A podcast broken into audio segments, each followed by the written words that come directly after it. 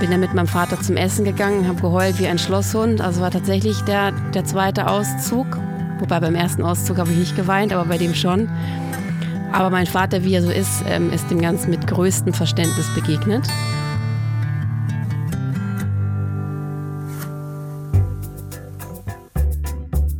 Zack. Herzlich willkommen bei Das Ziel ist im Weg.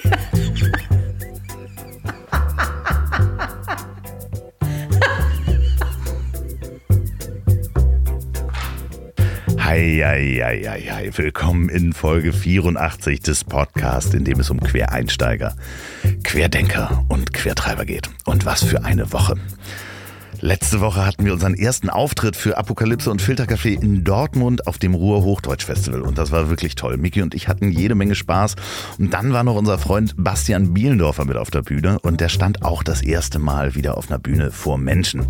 Ganz großes Lob an den Veranstalter, die hatten wirklich ein ziemlich ausgeklügeltes, striktes Hygienekonzept. Und das ist so eine große alte Werkshalle ähm, wo keine Fenster drin sind und äh, die ganze Zeit Zugluft war und quasi war das Open Air, aber drin. Das war wirklich toll und weil so viele geschrieben haben, wie es mit der Tour weitergeht. 100% wissen kann man das nicht, wie es im November aussieht, aber wir versuchen natürlich die Tour stattfinden zu lassen. Aber gleichzeitig wollen wir natürlich niemanden in Gefahr bringen. Ähm, ich werde darüber berichten, aber schreibt mir auch gerne weiter auf Instagram Andreas Loff oder per Mail an ziel@ponywurst. Manchmal schaffe ich das nicht, auf alles zu antworten, aber ich lese alles. Und apropos lesen, ich freue mich besonders über meinen neuen Werbepartner, den vorzustellen, denn da geht es auch um Lesen, denn diese Folge wird präsentiert von Readly. Read, wir lesen auf Englisch und LY hinten dran, Readly. Und ihr glaubt nicht, was für eine Freude ich mit dieser App gerade habe. Äh, aber mal ganz von vorne. Was ist Readly eigentlich? Das ist eine App, in der über 5000 Magazine und Tageszeitungen zu finden sind und die man ganz bequem auf dem Tablet, Smartphone oder PC lesen kann. Schön im Sessel. Ich mache das mit dem iPad. Ähm, und ich war bis vor ein paar Jahren wirklich riesen Magazin-Fan und hatte Stapel von Zeitschriften überall rumliegen, auch als Kind. Diese ganzen Autokataloge und Autozeitschriften habe ich alle gesammelt. Aber irgendwann habe ich aufgehört, Magazine zu kaufen, weil ich es A schade finde, ähm, dass man einmal im Jahr so viel Papier wegschmeißt. Und überhaupt, dass die dann rumliegen und einstauben und dann überlegt man, was kann man behalten oder was schmeißt man weg. Oder auch vorm Urlaub kennt ihr auch alle am Flughafenkiosk immer noch zwei bis acht Kilo Lektüre in die Tasche stopfen damit man am Strand genug zu lesen hat. Und das geht jetzt anders, nämlich mit Readly. Ich habe mir die App installiert und bin gleich wieder Fan von Magazinen geworden. Zum Beispiel National Geographic. Da wird sich noch richtig Zeit genommen für Reportagen. Wahnsinnige Bilder. Und das Tolle, bei Readly habt ihr nicht nur Zugriff auf die deutschen Ausgaben, sondern ihr könnt auch international nach Zeitungen und Zeitschriften suchen. Oder für mich als Oldtimer-Fan gibt es da zum Beispiel den Titel wie die Autozeitung Classic Cars. Und als alter Grill Grillmeister und Hobbykoch habe ich ein neues Magazin für mich entdeckt und das heißt Schmackofatz. Ähm, Achtung, das dürft ihr auf gar keinen Fall angucken, wenn ihr Hunger habt. Äh, da sind so geile Bilder drin und so tolle Rezepte.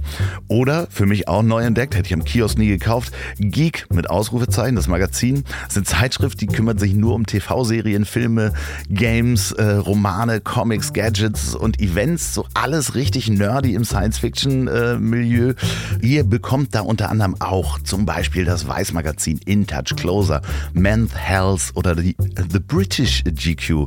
Also internationale Titel, habe ich schon gesagt, wo ihr sonst am Bahnhof oder Flughafenkiosk anstehen müsstet. Und das Ganze für 9,99 Euro monatlich, unbegrenzter Zugriff auf alle Magazine, wirklich alle, keine extra Gebühren. Familienaccount, also fünf Profile, man kann sich die Profile anlegen, welche äh, Magazine man gut findet. Man kann auf dem Smartphone, Tablet, PC lesen. Download-Funktion, dass man auch offline lesen kann, also in der Bahn, wo man vielleicht keinen Empfang hat oder im Flugzeug. Und es ist keine Abo-Falle. Ihr könnt jederzeit kündigen. Und ihr kriegt sogar ein super Sonderangebot. Wartet ab. Die App ist eine der besten im App Store mit fünf Sternen. Ähm, nie wieder Übergepäck, alle Magazine und News in einer App. Dank Mobile Reading Magazine auf dem Smartphone in der praktischen Artikelansicht zu lesen. Habe ich auch schon gemacht. Dann ähm, hat man das alles so ein bisschen kompakter im äh, Smartphone und kann super lesen. Ähm, ja, Computerbild, InTouch, habe ich alles schon gesagt, Cosmopolitan, Playboy, Automotor und Sport, Sportbild und tausende weitere Magazine. Und es ist umweltfreundlich, keine Magazinstapel, kein Altpapier und ihr bekommt die ersten zwei Monate für 1 Euro 99. Wie gesagt, keine Abo-Falle. Und wirklich, ich liebe diese App. Unterstützt nachhaltig guten Journalismus und die Umwelt. Holt euch Readly auf readly.com slash Ziel anmelden und zwei Monate für 1,99 testen. Ich verlinke das auch nochmal in den Show Notes. Vielen, vielen Dank Readly für die Unterstützung dieser Folge. So, und nun zu meinem nächsten Gast. Maren Jopen und ich kennen uns schon sehr lange. Und warum wir uns des Öfteren im Knast getroffen haben, das hört ihr gleich. Viel Spaß beim Durchhören. Laufe. Als wir uns vor 15 Jahren kennenlernten, ich fange nochmal an. 15 Jahre? Ja. Als wir uns vor 15 Jahren kennenlernten, kümmerte sich mein nächster Gast um Markenerlebnisse eines großen Mobilfunkanbieters. Eine bunte Welt mit fantastischen Budgets, Freiraum für Ideen, Komfort und Sicherheit des eigenen Arbeitsplatzes. Dies wurde plötzlich getauscht gegen graue Gefängnismauern, Kampf gegen Bürokratie und Unverständnis im Umfeld. Heute hat sie die schweren Jungs gegen starke Frauen getauscht und leitet zusammen mit Eli Perzelmeier die Plattform Woman's Hub. Wie es zu all dem kam, erzählt uns Maren Jopen hoffentlich heute.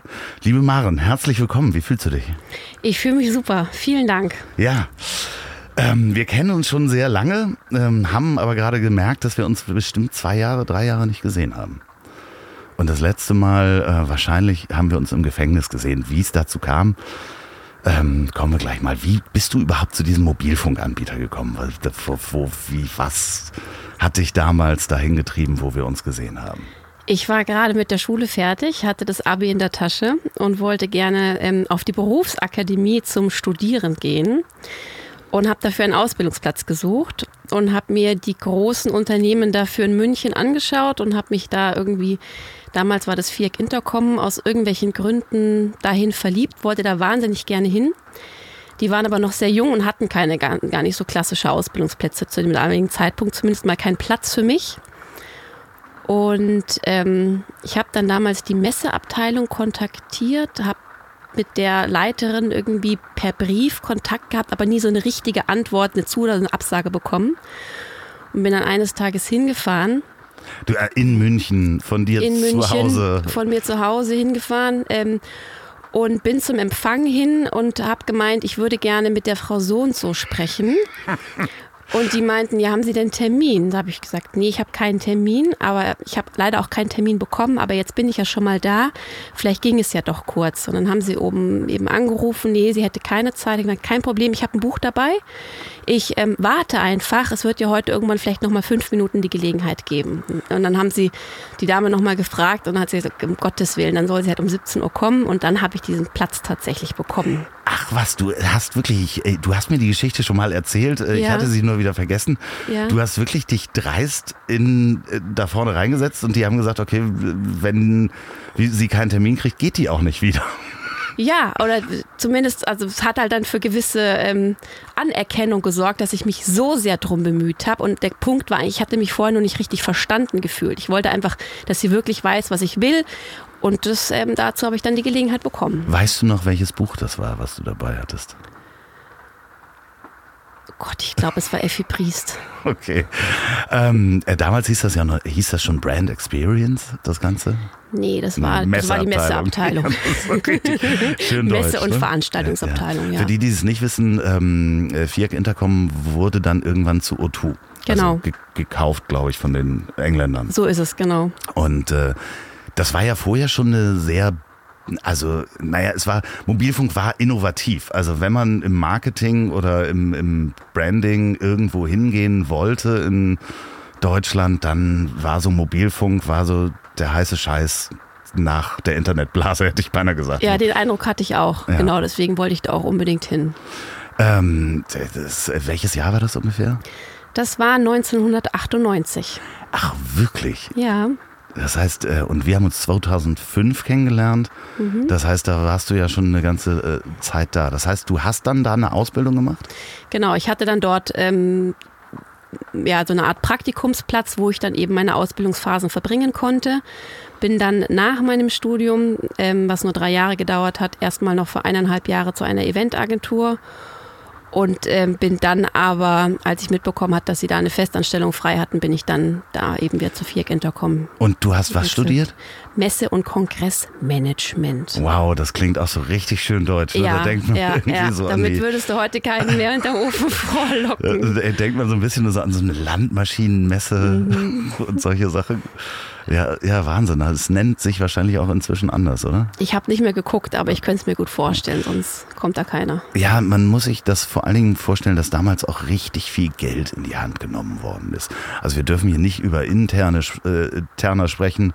Äh, denn ich habe immer noch eine, eine Verschwiegenheitserklärung unterschrieben, die wahrscheinlich immer noch gilt, äh, damals als Berater. Aber es wurde gerade für Werbung und für Branding unglaubliches Geld in die Hand genommen und ganz tolle Projekte umgesetzt. Kannst du ein bisschen erzählen, was du da alles erlebt hast in den Jahren, die du, die du für O2 bzw. FIAC gearbeitet hast?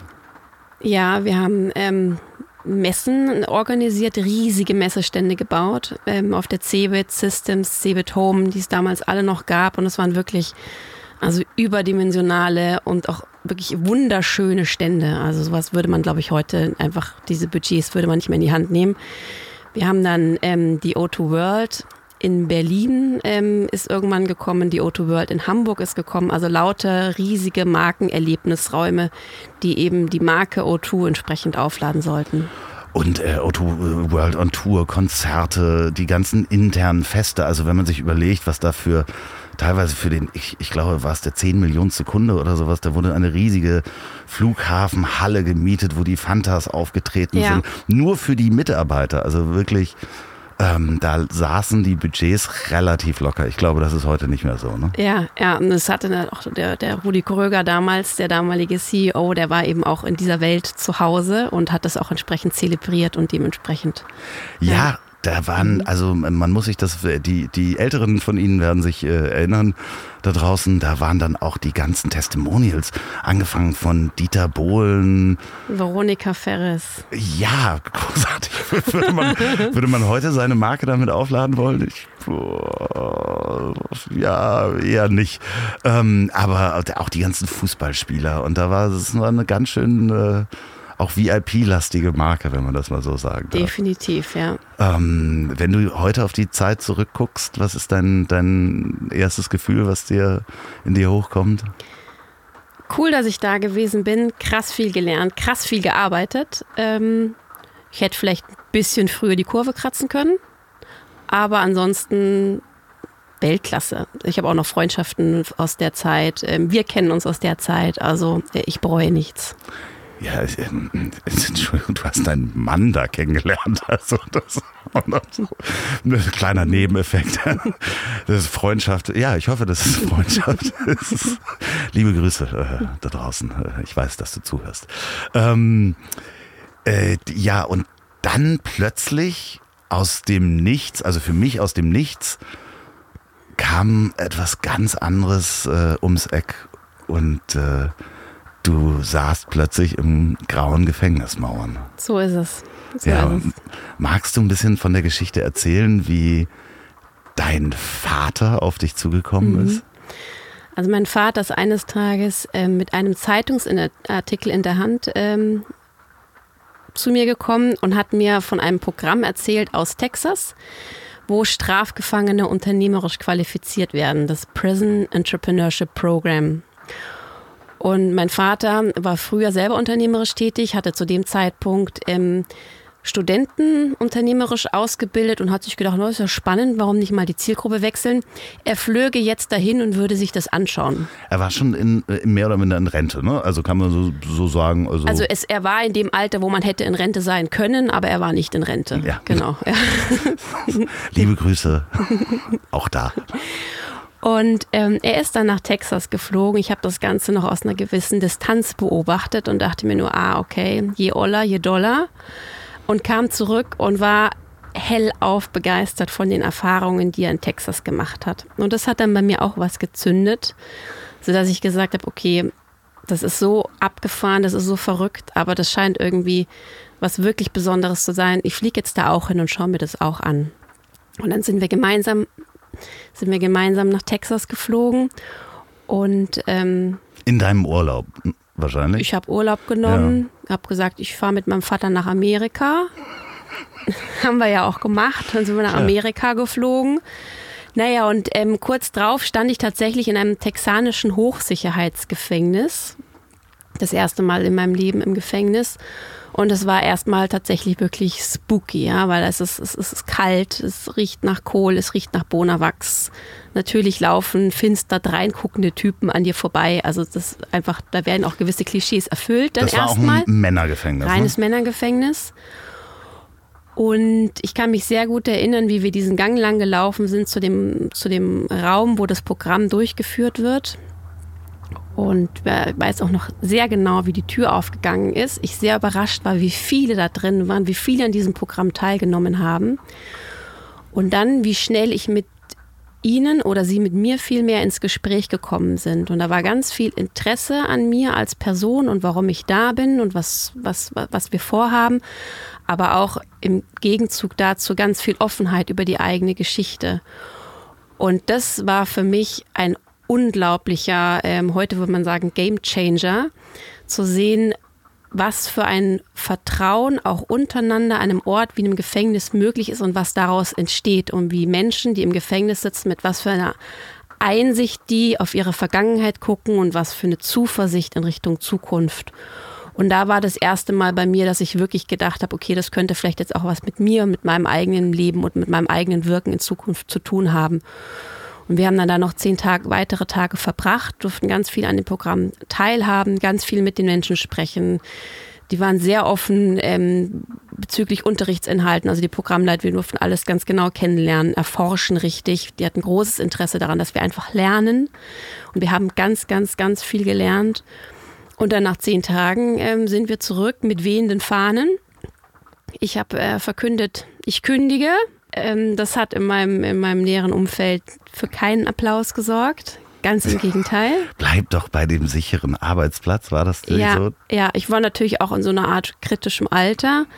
Also ich war zu dem Zeitpunkt ähm, 32. Da war es natürlich auch Familienplanung vielleicht auch mal ähm, irgendwie ein Thema. Und ähm, ja, habe dann mich erstmal gegen die Kündigung entschieden. Mein damaliger Chef, Mike, du kennst ihn auch. Liebe Grüße, der hört das bestimmt auch. Ähm, dem habe ich, ich hatte lange überlegt, wie ich es ihm sage, was ich jetzt davor habe. Und wir saßen dann zufälligerweise zusammen im Flieger auf einen Geschäftstermin nach Madrid sind wir geflogen. Und wir waren noch nicht gestartet und ich hatte ihm schon die ganze Geschichte erzählt. Und dann hat er mich nur angeguckt und hat gesagt, und das rechne ich ihm heute noch sehr hoch an, dass er gesagt hat, Maren, so wie jetzt deine Augen leuchten, haben sie bei uns ehrlich gesagt schon lange nicht geleuchtet. Mach ein Sabbatical, probier es aus. Wenn es was ist, cool. Wenn nicht, bleibst du hier. Und es war natürlich das Mega-Angebot. Und dieses Sabbatical habe ich genommen und dann nach drei Monaten aber entschieden, ganz auszusteigen und wirklich ähm, sozusagen alle Karten oder alles auf eine Karte zu setzen und mit meinem Vater Leonhard zu gründen. Leonhard, ähm, Unternehmertum für Gefangene. Da sagen, ich habe das ja selber erlebt, also ich äh, durfte da als Referent jahrelang äh, sein. Ein ganz, ganz tolles Programm. Entschuldigung. Als du mir das erste Mal davon erzähltest, ähm, habe ich natürlich auch das Leuchten in deinen Augen gesehen und wir haben in der Zeit auch äh, uns sehr häufig ausgetauscht, was das mit einem macht ähm, wie sinnvoll das ist. Und natürlich gab es da auch die Stimmen, als ich dann Menschen das erzählt habe, haben viele gesagt, ja, dann machst du jetzt so einen, einen unerfolgreichen Drogendealer, machst du jetzt zum erfolgreichen Drogendealer, indem du ihm Unternehmerskills beibringst. Was hast du den Menschen dann erzählt? Ja, das ist ähm, spannend. Ich habe in, in, in, irgendeinem Interview habe ich sowas in der Richtung mal erwähnt und das wurde dann von Stefan Raab entsprechend rausgeschnitten und auch in seiner Show so gezeigt. Stimmt. Ja. Das, das fanden wir unfassbar witzig. Ja. Das, das, das, das Tolle eigentlich war, dass unsere Kursteilnehmer, als wir das denen erzählt haben, dass das passiert ist, die haben sich unglaublich aufgeregt. Also die haben sich richtig hinter uns gestellt und haben gesagt, das ist, wie unmöglich sie das finden. Nee, aber der Punkt ist, ähm, wenn wir jetzt mal beim Drogenverkäufer bleiben, es gibt ja viele Delikte, aber bleiben wir mal beim Drogenverkäufer, da ist viel das mag erstmal befremdlich klingen, da ist viel Energie, da ist viel unternehmerische Energie. Und die ist da. Die lässt sich auch nicht weg, wegmachen, wegtherapieren, irgendwas. Und die Kunst liegt darin, diese Energie in die richtige Richtung zu lenken, sodass sie mit ihrer Energie was Neues schaffen können. Was willst du demjenigen sonst für eine Perspektive schaffen? Wenn du sagst, mach doch eine schöne Ausbildung mhm. und dann wirst du äh, Gabelstaplerfahrer, was für manche super ist, aber für manche eben auch überhaupt nicht das Richtige ist, weil die wollen was Neues schaffen, die wollen erfolgreich sein. Da soll was entstehen. So, und wenn du es schaffst, diese Energie in die richtige Richtung zu lenken, dann wird eben ein Schuh draus und dann funktioniert es auch. Und denen auch zu zeigen, äh, in welchem Umfeld man diese Energie umsetzen kann. Also das, und das wissen halt die wenigsten. Ein, es geht auch darum, Strafgefangene davon abzubringen, wieder in den Knast zu gehen, wenn man es mal so sagen darf. Denn ein Strafgefangener kostet uns, glaube ich, rein nur im Gefängnis jeden Monat 3.000 oder 4.000 Euro. Genau, ne? es sind 27.000 Euro im Jahr. Mhm. Ja, und das mhm. ist noch nicht eingerechnet. Ähm, äh, die, die Behandlung von Opfer, Traumata-Behandlung und so weiter, wenn es dann in, in, äh, äh, auch Opfer gibt oder ähnliches. Ähm, also das ist da noch nicht mit eingerechnet und darum ging es auch in dem Programm, die, die Gesellschaft sozusagen auch davor zu sichern, dass jemand wieder straffällig wird. Denn jeder, der wieder straffällig wird, kostet uns Energie und äh, auch Geld, jeden einzelnen Bürger. So ist es. Und es ist auch präventiver Opferschutz. Also, ja. Nun kann ich das total nachvollziehen. Du, wir haben da lange drüber gesprochen, als du gerade losgelegt hast. Und ich sagte, ich möchte da irgendwas für tun. Und ähm, durfte dann über mein unternehmerisches Scheitern dort sprechen. Also was passiert, wenn man, wenn man auf die Schnauze fällt und wie man wieder aufsteht. Das habe ich in äh, vielen Kursen dort äh, erzählen dürfen. Und was ich komplett nachvollziehen kann, ist dieser erste Gang als ich das erste Mal im Gefängnis war. Und wir waren damals noch in, war das Landsberg? Das ja. wird Landsberg gewesen sein ja, oder das, Rotenfeld, aber ich nee, vermute, nee, nee, es war Landsberg. War das das mhm. war das ähm, mhm. Wunderschöne Gefängnis, wo ähm, sowohl ähm, Adolf Hitler seine äh, Mein Kampf geschrieben hat, Richtig. als auch mhm. bitte Uli Hoeneß äh, in der Zelle saß. So ist es, ja. Genau. genau, ein altes, uraltes Gebäude. Ja. Und ich erinnere mich genau an diesen Gang. Wir sind da durch die Sicherheitskontrolle gegangen. Da musste ich wirklich alles einmal abgeben. Und dann war gerade irgendwie Einschluss, glaube ich, oder über Mittag oder sowas. Werden die, wurden die da eingeschlossen? War das mittags oder so? Ähm, mittags nicht, aber zu gewissen Zeiten müssen sich einfach wieder immer wieder auf Zelle genau. befinden. Und da war wirklich, die Zellen waren zu, wir sind oben in diesen ähm, Raum gegangen und dann war das wirklich wie in einem schlechten James Bond-Film, ging so eine Glocke und dann gingen die Türen auf und man hörte Menschen. Menschen kamen eine Treppe hoch und ich hatte wirklich Fantasien im Kopf, die man aus irgendwie, dass da kommen Riesentypen und Spitzen mit einer angespitzten Zahnbürste werde ich jetzt gleich abgestochen. Das waren so Fantasien, die ich im Kopf hatte. Und dann kamen wirklich die, die Strafgefangenen, die natürlich skeptisch waren, auch damals noch in einem der ersten Kurse. Ähm, waren auch die Strafgefangenen skeptisch eurem Programm gegenüber. Kannst du da noch mal was zu erzählen? Ja, also das war für uns im Prinzip eine große Überraschung erstmal, weil wir natürlich dachten, wir bringen jetzt ein Wahnsinnsprogramm hier in Deutschland und äh, hier nach Deutschland und es wurde uns kein roter Teppich ausgerollt, weder von der Justiz selber noch von den Gefangenen. Die hatten einfach gar keine, die wussten gar nicht, wie sie das zuordnen sollten dass jetzt so ein Vater-Tochter-Duo daherkommt mit so einem Programm. Da gab es auch die wildesten Gerüchte innerhalb des Gefängnisses. Also, dass wir von Scientology sind und so. Eine Sekte, ja. Eine ja, Sekte, genau. wir waren, waren eine Sekte. Ähm, einfach, weil es so ungewöhnlich war und weil es sowas, weil ihnen sowas bisher noch nicht begegnet hat. Und warum machen die das? Warum, warum sollten sie es tun? Ähm, und dieses Vertrauen erstmal aufzubauen und die Ersten zu haben, die vertrauen und die dann wieder Multiplikatoren sind, die das dann auch weiter ins Gefängnis tragen. Da passiert natürlich unglaublich viel über Mund-zu-Mund-Propaganda. Und wenn du bestimmte Leute hast, dann nimmst du die anderen auch mit. Aber sich diesen Status erstmal zu erarbeiten, da muss man äh, schon ein paar Mal äh, durchs Tor reingelaufen sein, um das wirklich zu haben. Das äh, heißt auch von der Gefängnisleitung ähm, wurde das teilweise ja auch als Quatsch und Mumpitz äh, auf, ja. Äh, ja. auffasst. Ja. Und euch wurden ja richtig gehend Steine in den Weg ja. Äh, gelegt. Also ich weiß, mhm. dass die Gefängnisleitung, liebe Grüße übrigens, falls Sie das hören, mhm. ähm, von Landsberg damals auch mit drin saß, die Gefängnisdirektoren, während ich da gesprochen habe und die einfach nur, also mit verschränkten Armen, rollenden Augen, ähm, so viel negative Energie in diesem Raum war. Und du hast es auch bei den Gefangenen gemerkt, dass diese Frau nicht wirklich, die stand dem Ganzen extrem negativ gegenüber. Ja. Und ja, wir waren dann froh, als wir zu einem späteren Zeitpunkt dann in ein anderes Gefängnis gekommen sind, nämlich nach Stadelheim ähm, wo wir mit ähm, den Menschen im Gefängnis, die dort selber im Gefängnis gearbeitet haben, also auch der Gefängnisleitung, dann sehr gut zusammengearbeitet haben. Also das war eine ganz andere Geschichte.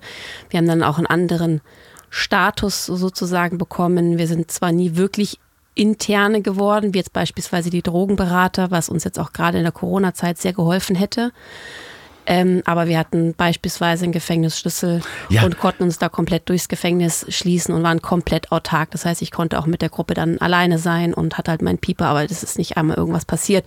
So, und es hat uns schon eine große eine große Freiheit gegeben, zumindest eine Zeit lang. Es hat sich auch wieder ein bisschen verändert, aber. ich ich mhm. weiß, dass, als du mich das erste Mal da abgeholt hast und wir dann in Stadelheim waren, ähm, äh, kamst du und also klar muss man sich da anmelden. Also das, ich weiß nicht, ich denke mal, dass 95 Prozent der Menschen noch nie im Gefängnis waren, die hier zuhören und ähm, auch zu Besuch nicht waren. Das heißt, man meldet sich da an der Wache an, dann äh, kann man seine, ähm, also Handy, Schlüssel, alles einschließen. Ähm, ich glaube, Zigaretten durfte ich offiziell nicht mitnehmen, hatte ich aber dabei.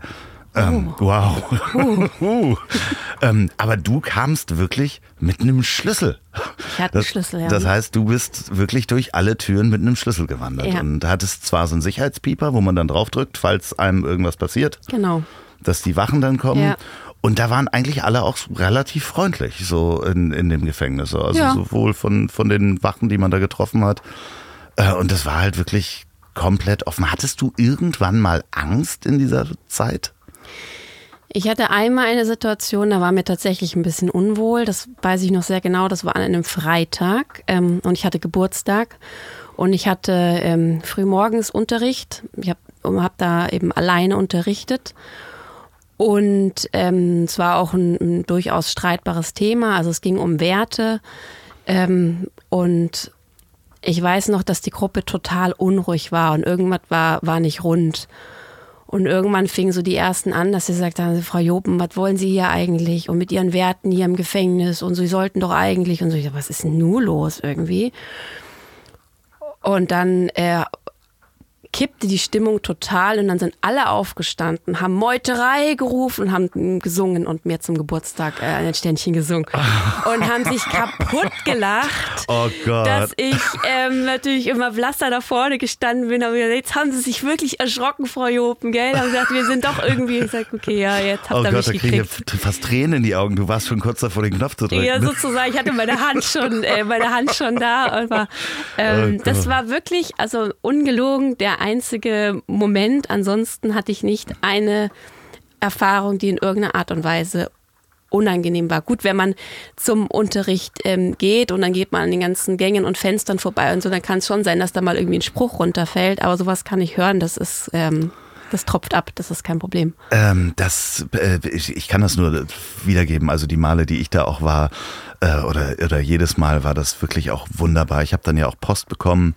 Äh, die, die Gefangenen haben dann ja auch Briefe geschrieben an die Referenten, die dann über das Programm an mich geschickt wurden.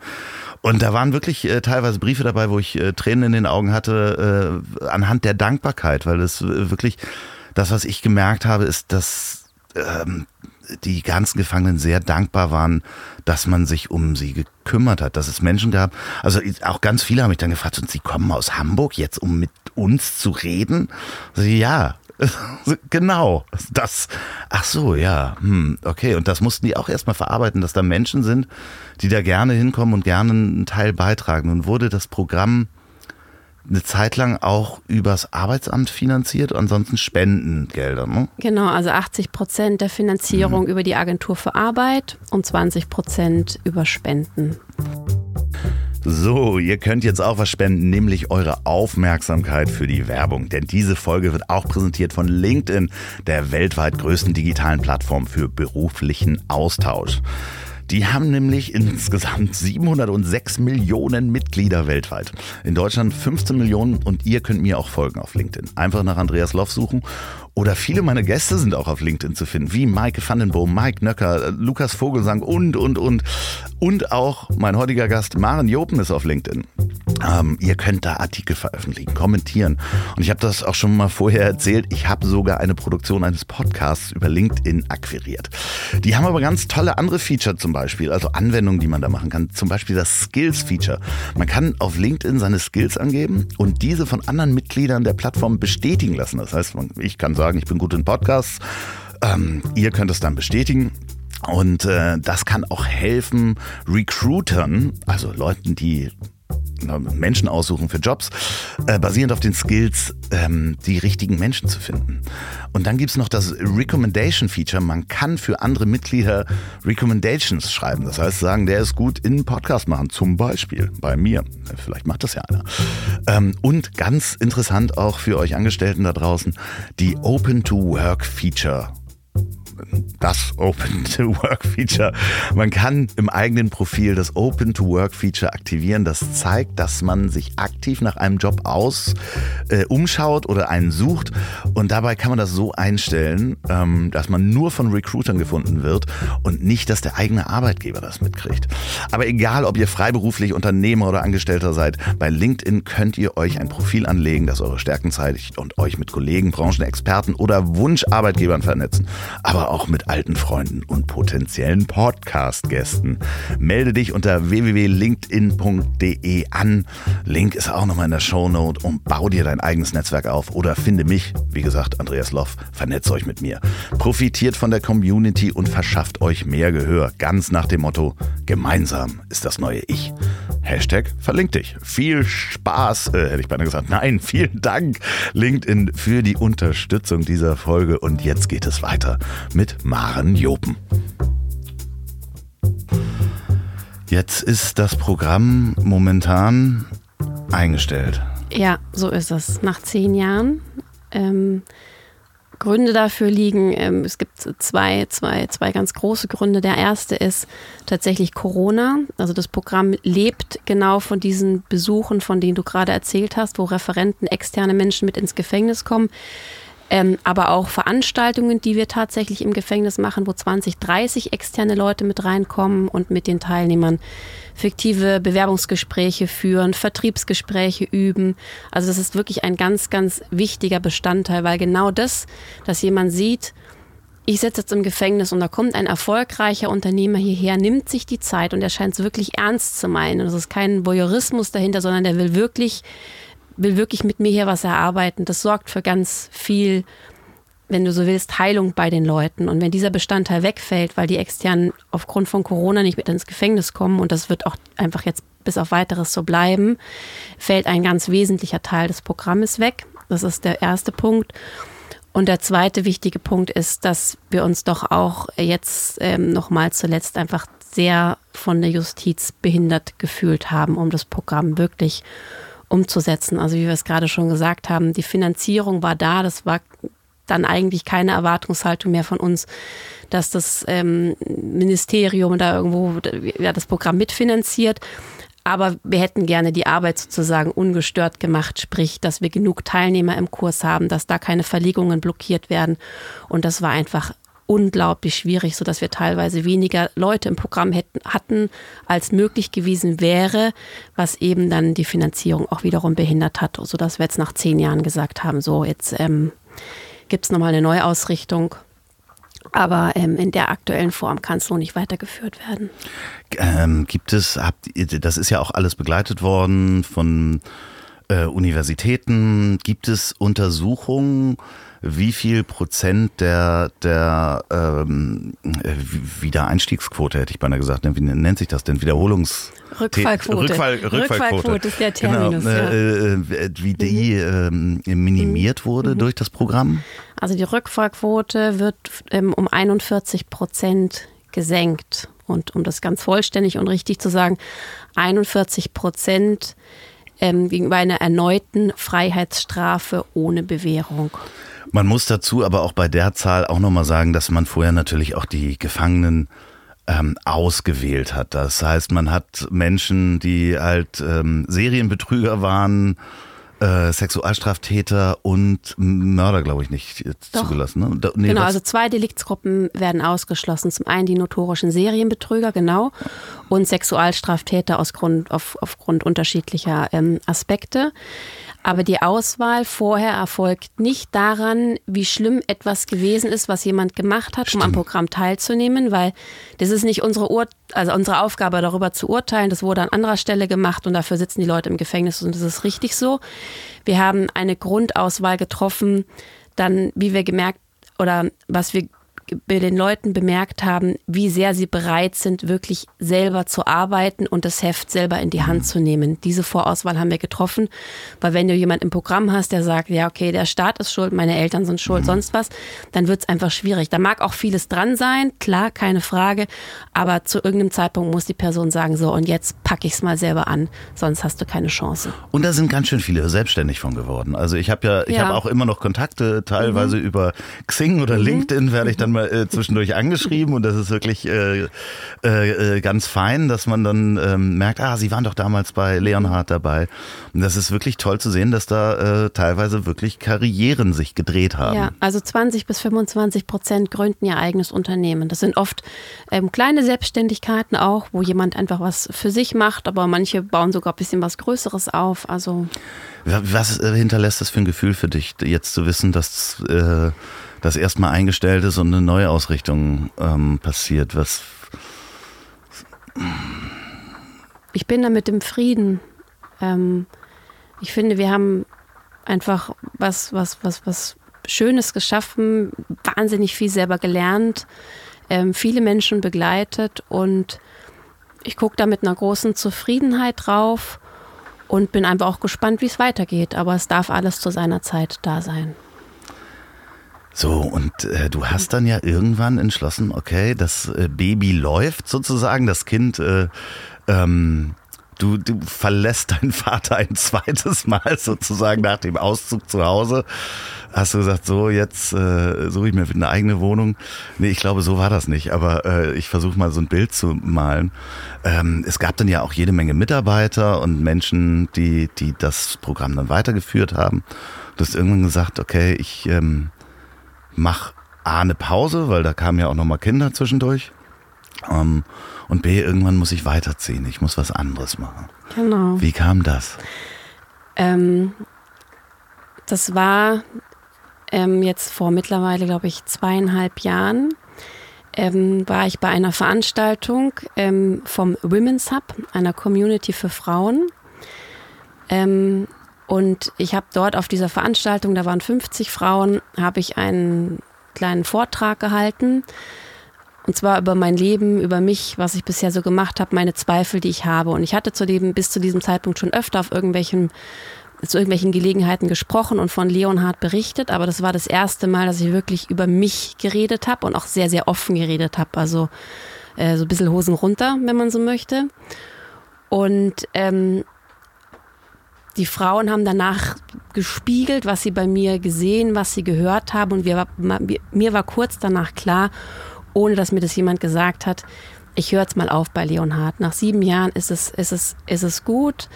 Ähm, ich hatte eine Sehnsucht, mal ein bisschen mehr zu Hause zu sein. Ich hatte zwei Söhne bekommen und wollte mich einfach verändern, wusste aber noch nicht, wo die Reise hingeht und habe dann damals entschieden, dass ich tatsächlich aussteige. Bin dann mit meinem Vater zum Essen gegangen, habe geheult wie ein Schlosshund. Also war tatsächlich der, der zweite Auszug. Wobei beim ersten Auszug habe ich nicht geweint, aber bei dem schon.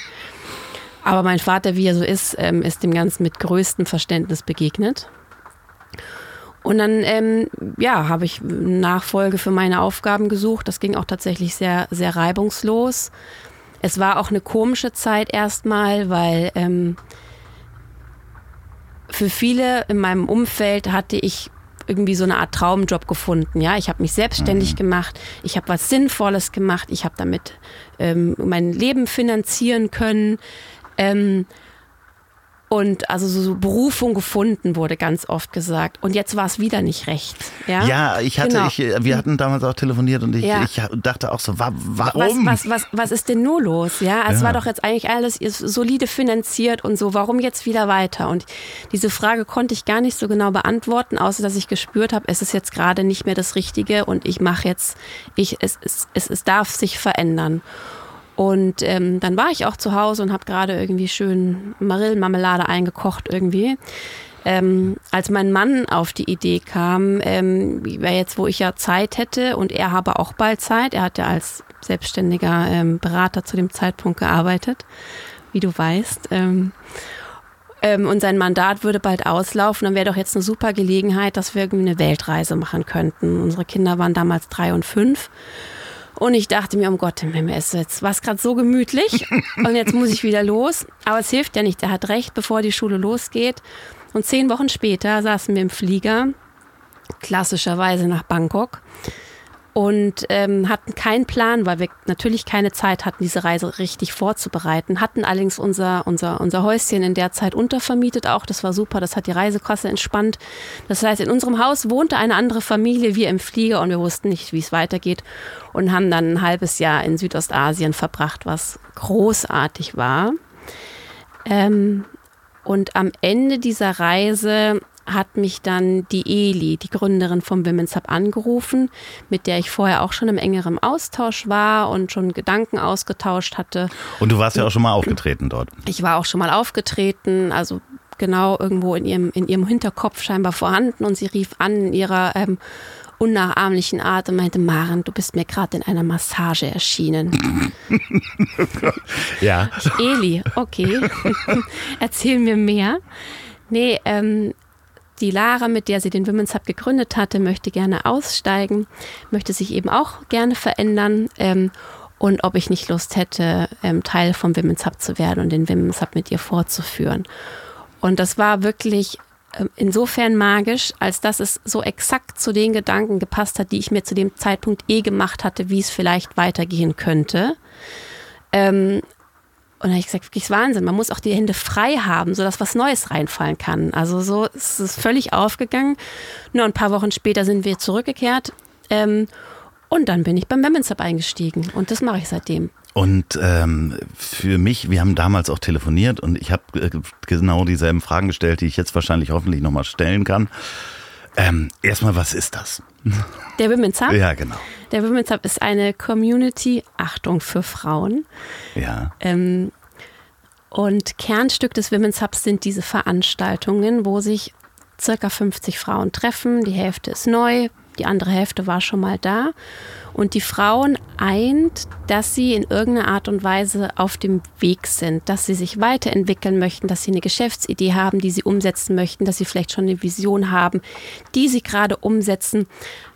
Also in irgendeiner Art und Weise entwickelt sich da was im Leben der Frauen. Bei ganz vielen hat das auch irgendwas mit Better World, also gesellschaftlichen Themen zu tun. Und diese Frauen, die treffen sich und von diesen 50 Frauen bekommen fünf Frauen eine Bühne und erzählen auf dieser Bühne von dieser Vision und erzählen ganz genau auch, warum sie dafür brennen und packen eben auch wirklich aus, sodass man sich mit ihnen wirklich verbinden kann über ihre Geschichte, wie sie dahin gekommen sind, Ups and Downs. Also es ist kein klassischer Business Pitch, wo man sich in irgendeiner Art und Weise präsentiert, sondern es ist eben wirklich mit offenem Herzen und offenem Geist.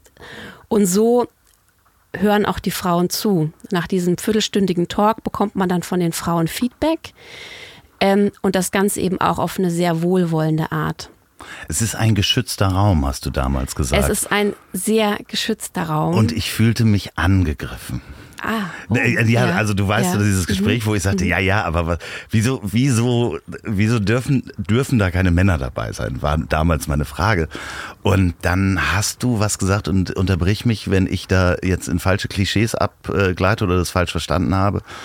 Aber du hast damals gesagt, es ist für ganz viele Frauen das erste Mal in einem geschützten Raum zu sprechen, nur vor Frauen, einfacher, weil sie gelernt haben, ganz oft in dieser Gesellschaft und in dieser Businessgesellschaft, dass Männer immer gleich erklären wollen und lösungsorientiert losreden und du nickst, ich habe wohl keinen Blödsinn erzählt. Und da habe ich mich selber erwischt. Ja, also ich glaube, das kennen ganz viele Paare. Abends zu Hause, sie schimpft über irgendwas vom Tag und schimpft und Typ sagt, ja, mach doch so und so. Und sie sagt, ich will überhaupt nicht, dass du mir jetzt sagst, wie es geht. Ich will einfach, dass du die Klappe hältst, zuhörst und mich maximal hinterher in den Arm nimmst. Und vielleicht in einer halben Stunde sage ich dir Bescheid oder so. Vielleicht hole ich mir dann ein paar Tipps ab. Männer sind ganz schnell in einem Lösungsmodus, was ja auch eine totale Qualität ist. Also zum Glück ist es so. Frauen sind manchmal anders und das ist ja auch das Wunderbare.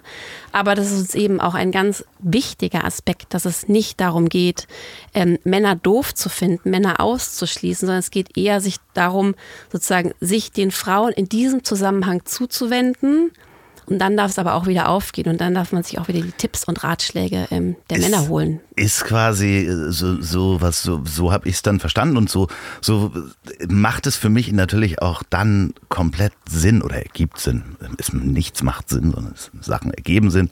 Dass es quasi noch eine, ein, eine Brutstätte ist, bevor man in den Pitch geht so, ähm, und gar nicht unbedingt Rat und Tat braucht.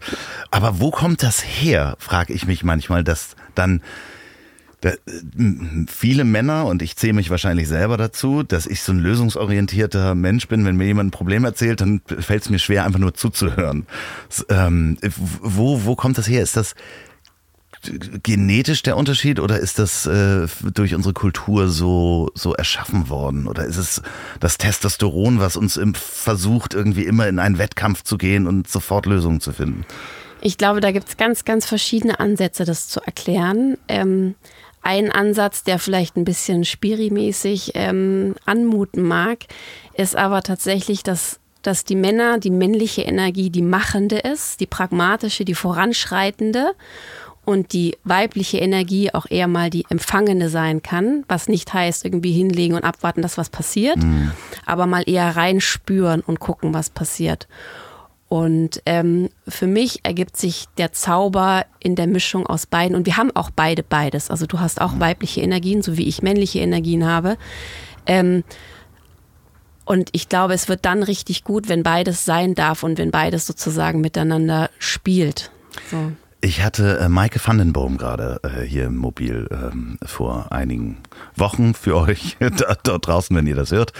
Und die sagte, das ist auch ganz oft das in den skandinavischen Ländern, wo ja auch sehr viele Frauen regieren, da wird das Wir mehr gesehen. Und äh, das männliche Individuum sieht ganz oft sich und den Wettkampf. Und äh, äh, deswegen ähm, ist da auch ein Unterschied zwischen einer männlichen Kultur, die von Männern regiert wird, zu einer äh, weiblichen Kultur, wo oft das Wir im Vordergrund steht und nicht der Einzelne, der sagt, ich muss schneller laufen oder, oder äh, kämpfen oder ähnliches. Ja, ja, und das ist ja auch was, was manchmal beklagt wird, dass Frauen, die beispielsweise auf der Karriereleiter nach oben klettern, wird öfter mal beklagt, dass die plötzlich so männliche Attitudes haben, wo sich alle wünschen, bleib doch Frau, bleib doch genauso wie du warst. Du musst jetzt gar nicht dieses, das, das, das so erfüllen. Und ähm, genau, also ich glaube, da würden wir enorm dran als Gesellschaft wachsen, wenn das seinen Raum bekommt. Ihr habt aber auch männliche Referenten zum Beispiel, also Menschen, die dann mal sprechen und. Nee. Nee, nee haben wir nicht. Ich dachte auf der Webseite hätte ich gerade äh, Menschen gesehen, die da. Ja, also wir haben ein, wir haben ein weiteres Format, ähm, ein digitales ah, Format. Okay. Ähm, unsere sogenannten Love Sessions, wo wir auch männliche Referenten haben. Genau, das sind ähm, Zoom-Calls für 90 Minuten, die wir mit Mittwochabends machen, wo ähm, ein viertelstündiger Impuls von jemand, der wirklich was zu sagen hat, kommt und wo wir danach dann auch ähm, daran darüber sprechen, in kleinen Gruppen, ähm, durch ein ganz wunderbares Format dann da auch nochmal tiefer einsteigen. Da sind tatsächlich auch Männer dabei und das ist für uns unendlich wertvoll und für die Männer im Übrigen auch. Also es sind wirklich ganz tolle Erfahrungen zu den Veranstaltungen selber, den Live-Veranstaltungen, da kommen nur Frauen. Und da ergeben sich dann natürlich auch, also Business-Ideen? Also du bist quasi eigentlich in dem Feld ja gleich geblieben. Unternehmertum ist es ganz häufig. Äh, jetzt sind es keine Gefangenen. Äh, sondern äh, in diesem geschützten Raum sind es dann die, die Ideen oder die Veränderungen noch vor der Business-Idee. Wo möchte ich eigentlich hin? Ähm, äh, ist das, hilft das, dass du die Erfahrung von Leonhard da auch mit reinbringen kannst? Definitiv. Ähm, also noch ein, ein, eine Ergänzung dazu. Wir haben auch Frauen, die sehr, sehr konkret an ihrer Geschäftsidee arbeiten oder sie auch schon mhm. umgesetzt haben und vielleicht auch ein bisschen res, ret, retrospektiv ähm, erzählen. Das gibt es also alles. Die Frauen, das ist, und das ist der große Zauber aus meiner Sicht, dass die Frauen an ganz, ganz unterschiedlichen Stellen in ihrem Leben stehen und dadurch einander ähm, wirklich gut unterstützen können, weil jeder in einem anderen Bereich weiter ist. Also so wie so ein Kreis im Prinzip, wo es, wo es fließt, wenn man so möchte. Und diese Erfahrung, was du jetzt gerade meintest, das Unternehmerische, ja, definitiv ich zum Beispiel selber, obwohl ich aus einem unternehmerischen Umfeld komme, mein Vater war Unternehmer, mein Bruder ist Unternehmer, hätte als Jugendliche oder so nie Berufswunsch Unternehmerin gehabt. Da wäre ich im Leben nicht drauf gekommen. Gut, ich werde auch nicht drauf kommen, dass ich mal im Gefängnis arbeite, abgesehen davon. Das wäre, glaube ich, der letzte, das wäre, glaube ich, der letzte Platz im Universum gewesen, von dem ich gedacht hätte, dass ich da mal sein werde. Aber Unternehmertum kam für mich im Prinzip auch nicht in Frage, bis ich mal verstanden habe, was Unternehmertum eigentlich bedeutet, nämlich wirklich mitgestalten zu können, Gesellschaft mitgestalten zu können, mein Leben gestalten zu können, Arbeitsumfelder schaffen zu können. Und das ist, finde ich, eine unglaublich wertvolle Erfahrung, die ich da auch gerne mit reingebe. Also man kann, glaube ich, zum Gestalten kann Politikerin werden, man kann Unternehmerin werden. Es gibt sicherlich noch andere Möglichkeiten. Aktivist. Aktivist zum Beispiel. Meine Form ähm, der Selbstwirksamkeit ist Unternehmertum. Wo kann man euch besuchen? Wie kann man auf euch äh, aufmerksam werden, sich weiter informieren, wenn man das möchte? Wir haben natürlich eine Website www.womenshub.com. Wir haben einen, Inst äh, Insta-Channel, wir sind bei LinkedIn, wir sind bei Facebook, eigentlich allen gängigen Kanälen. Das findet ihr natürlich auch in den Show Notes. Ähm, Nächste Termine stehen schon an für, für Live-Veranstaltungen. Es ist wahrscheinlich auch nicht ganz so einfach jetzt. Mit, habt ihr besondere Hygieneregeln, nennt sich das ja so? Ja, wir haben, wir haben besondere Hygieneregeln. Wir machen jetzt morgen unseren ähm, ersten Women's Hub Day nach Corona in Hamburg. Deswegen bin ich auch heute hier ähm, bereits in Hamburg zu Gast. Ähm, wir werden im September unseren nächsten Women's Hub Day in München haben, in im Oktober in Rosenheim und in Zürich. Wir haben in den anderen Städten andere Frauen, die dort den Women's Hub machen. Ähm, auch bald in Österreich. Genau. Und in der Schweiz? Und in der Schweiz. Ah, genau. Sehr gut. Äh, geht mal auf die Webseite, wenn ihr euch da informieren wollt. Ich ähm, habe heute Morgen nochmal geguckt, das ist ganz schön gewachsen. Also äh, seit ich das letzte Mal auf die Webseite geguckt habe. Da ist eine ganze Menge passiert. Ja, es tut sich unglaublich viel. Also wir haben Corona auch als unglaublichen Beschleuniger erlebt. Wir haben uns natürlich unglaublich erschrocken am Anfang, weil für jeden, der Live-Events äh, ja. macht, ist das irgendwie, hat sich erschrocken. Und ähm, wir haben zum Glück zu dem Zeitpunkt ein digitales Format im Hinterkopf gehabt und haben gesagt, okay, wenn nicht jetzt, wann dann?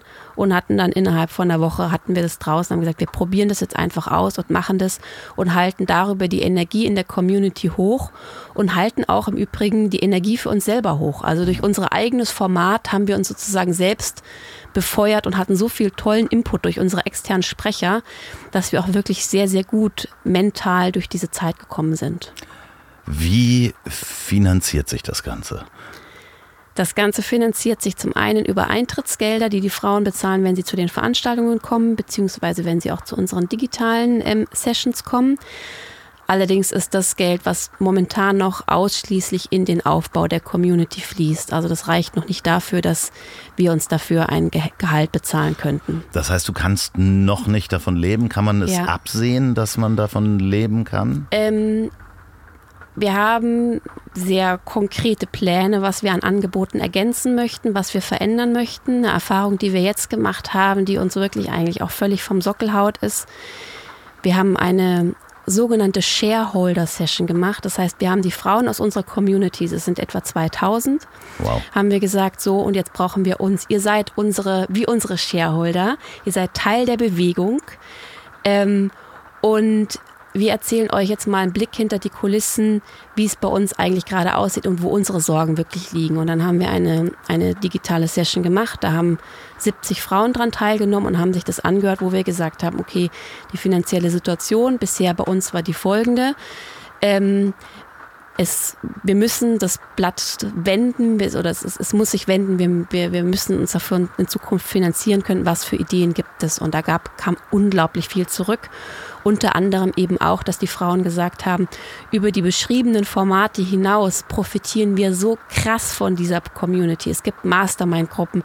Die Frauen ähm, knüpfen neue Freundschaften, die fühlen sich total getragen, die tauschen einander aus, die bekommen von uns Tipps, die werden von uns verbunden untereinander, wenn wir sehen, dass es sinnvoll ist, dass jemand das zweimal miteinander sprechen will. Dafür würden wir einfach gerne bezahlen. Lasst uns bitte dafür bezahlen.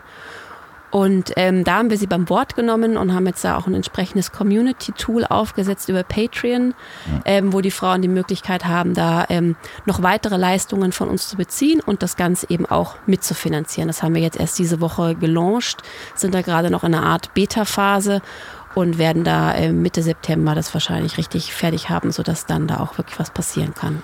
Wie können wir Männer, sag ich jetzt mal, das Ganze unterstützen? Fantastische Frage. Super. Ähm, erzählt euren Frauen davon.